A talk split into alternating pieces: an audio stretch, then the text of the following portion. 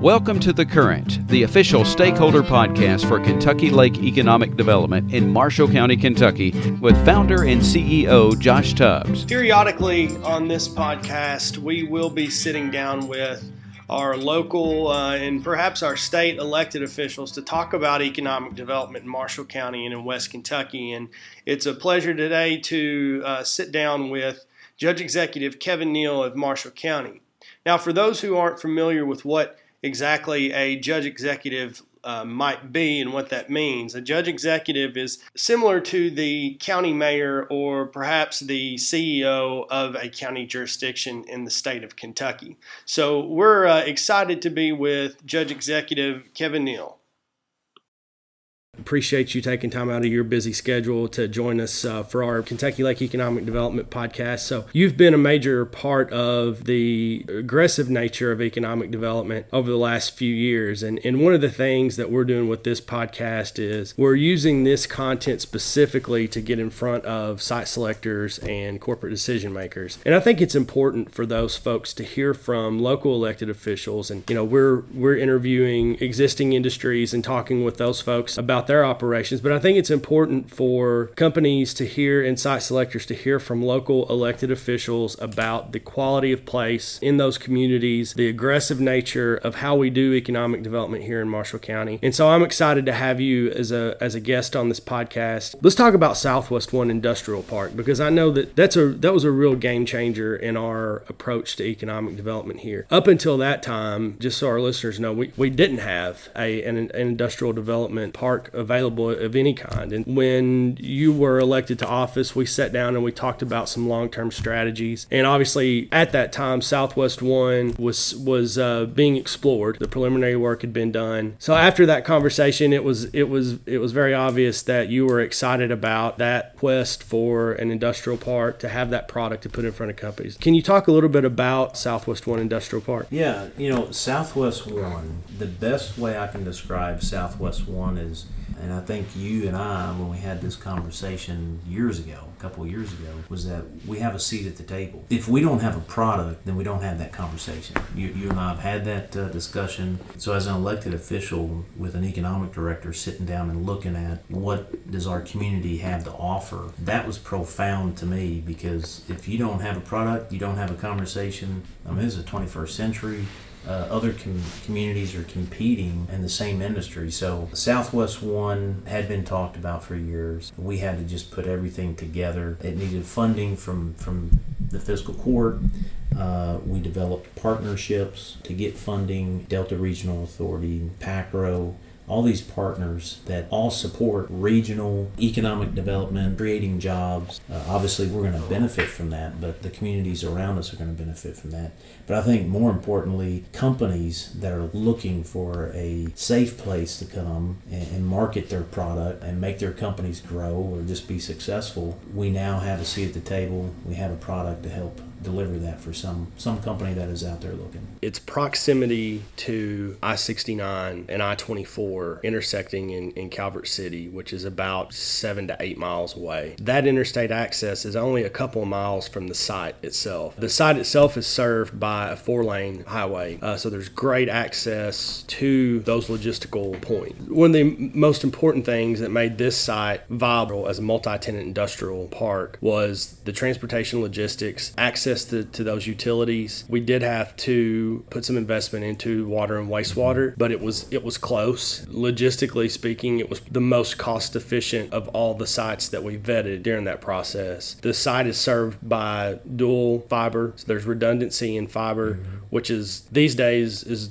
just as important as having water. That's right. Right. Yeah. And um, and so natural gas is at the site, and obviously West Kentucky Rural Electric serves the site, which and their distributor for for TVA. So all of these things came together really well to make this site great for the small mid-sized companies who are looking to grow and expand. I'll say this: the the the county has been very supportive of this development and very supportive of, of making sure that utilities are, are at the site. The county's also been very aggressive throughout throughout the community in making sure that utilities are readily available for expansion in, in, in, companies. And for those listening that may be familiar with rural communities, infrastructure is always a challenge. Yes. But kudos to to the county for uh, specifically in the Draffenville area, and, and for those listening that might not know about Draffenville, Draffenville is this unincorporated area right off of I-69 that's seeing this splurge of, of growth, and so making sure that wastewater is in place. It's not it's not something pretty to talk about, but you all have really stepped up and made some major investments in making sure that that wastewater is readily available. Making that a priority um, is is paying dividends.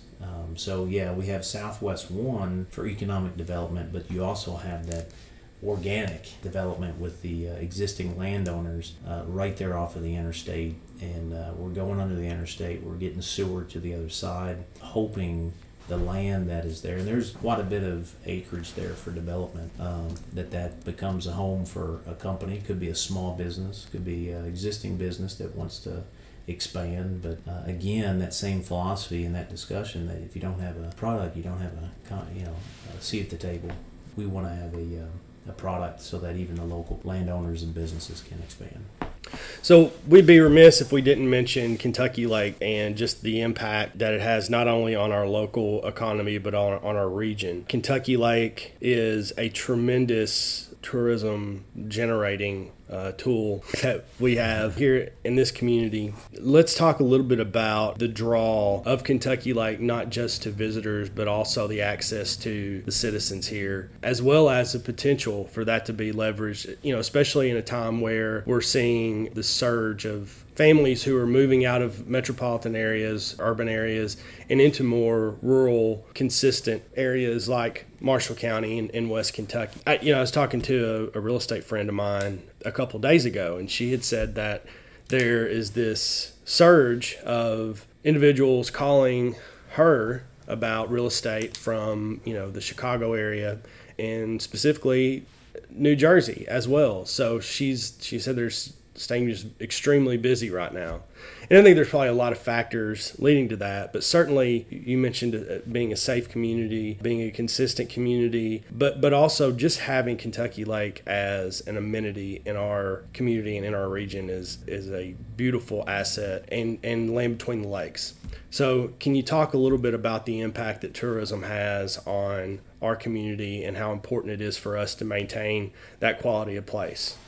Oh, it's it's, it's a huge impact. Uh, growing up here, uh, you and I, we've seen tourism and uh, what it can do for our communities, but also what it allows us to do uh, as families and uh, how we can go out and enjoy the lake. And I think the lake, uh, you know, it's been there, gosh, for years, and it has kind of set its own stage. there, how people all across the country who have been to Kentucky Lake uh, and they know about Kentucky Lake for various reasons fishing, recreation. You know, we, we talk about folks looking for, for whatever reason, the rural communities for that safe environment. I mean, the, the kind of slow pace. Marshall County and, and definitely the counties that border uh, the lake have an advantage.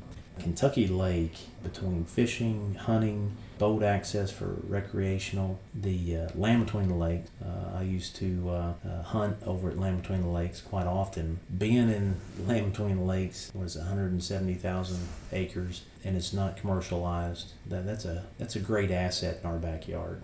The the the active adventure tourism, I guess we could say. The mountain biking, running, hiking, like you said, fishing, hunting, camping, whatever the case might be. It's just, it's so ripe for that. In conjunction with Murray State University being you know, right here in the region, West Kentucky Community and Technical College being in the region as well. We're we're on the move in in making this region and certainly Marshall County a place that young folks want to be Mm-hmm. And and so many times we, you know, in economic development, we hear all the time that you know young talent can live anywhere, uh, and a lot of times they do move to where they want to be, and then figure out what they want to do. Right. Sure. So it, we're unique in a way that we have all of these these assets and that certainly the, the change in pace is very important uh, nationally right now And I think that we, we can leverage that in a way that provides a tremendous quality of, of life to anybody who, who moves here. Marshall County has roughly 31,000 uh, 31,000 population. Regional population is somewhere around 240,000, maybe a little over. We've got this labor shed, and the surprising thing is that commute times in our labor shed are very low. I mean, we have folks driving to our county from all over mm-hmm. the region to work and, and likewise we have people leaving our community to go work in somewhere else in the region and the flow of traffic is nice. There's no holdups. You don't have to sit in a traffic jam. yeah, no congestion. And so I think that certainly improves the quality of life. I've said this before in some of the podcast interviews that I've done, and, and I've said this in a lot of our marketing material. We really do have a generational workforce. For those listening who haven't listened before, Marshall County is, is well known for its very large chemical manufacturing complex in Calvert City. Those companies may have changed names over the decades. Yeah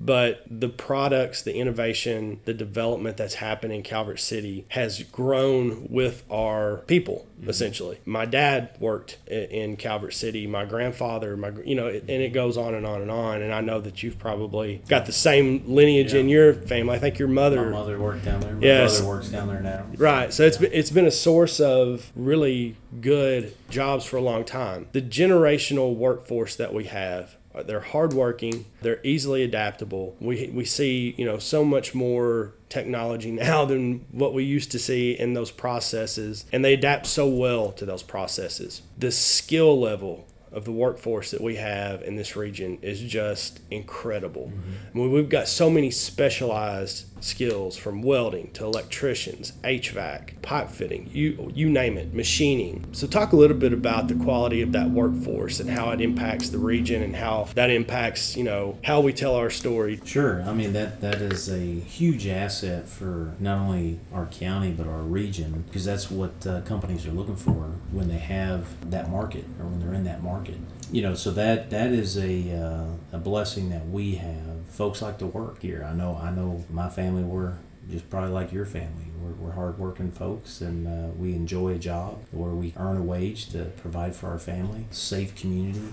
But we also understand that a skill, uh, and those skills are hard to come by, but to have a skill like welding, or pipe fitting. Those skills are definitely needed uh, for companies that uh, are working for, are looking for that uh, workforce. And so, yeah, I, I think that we are, and I'm a little biased to our community, but I know that we are a uh, potential landmark for somebody, for companies that are out there uh, that are looking to uh, find a home with a reliable workforce. And, you know, we are a diversified community in, in, in the workforce place. We've got folks from three states that travel Calvert City. Uh, the interstates are two main arteries uh, through our community.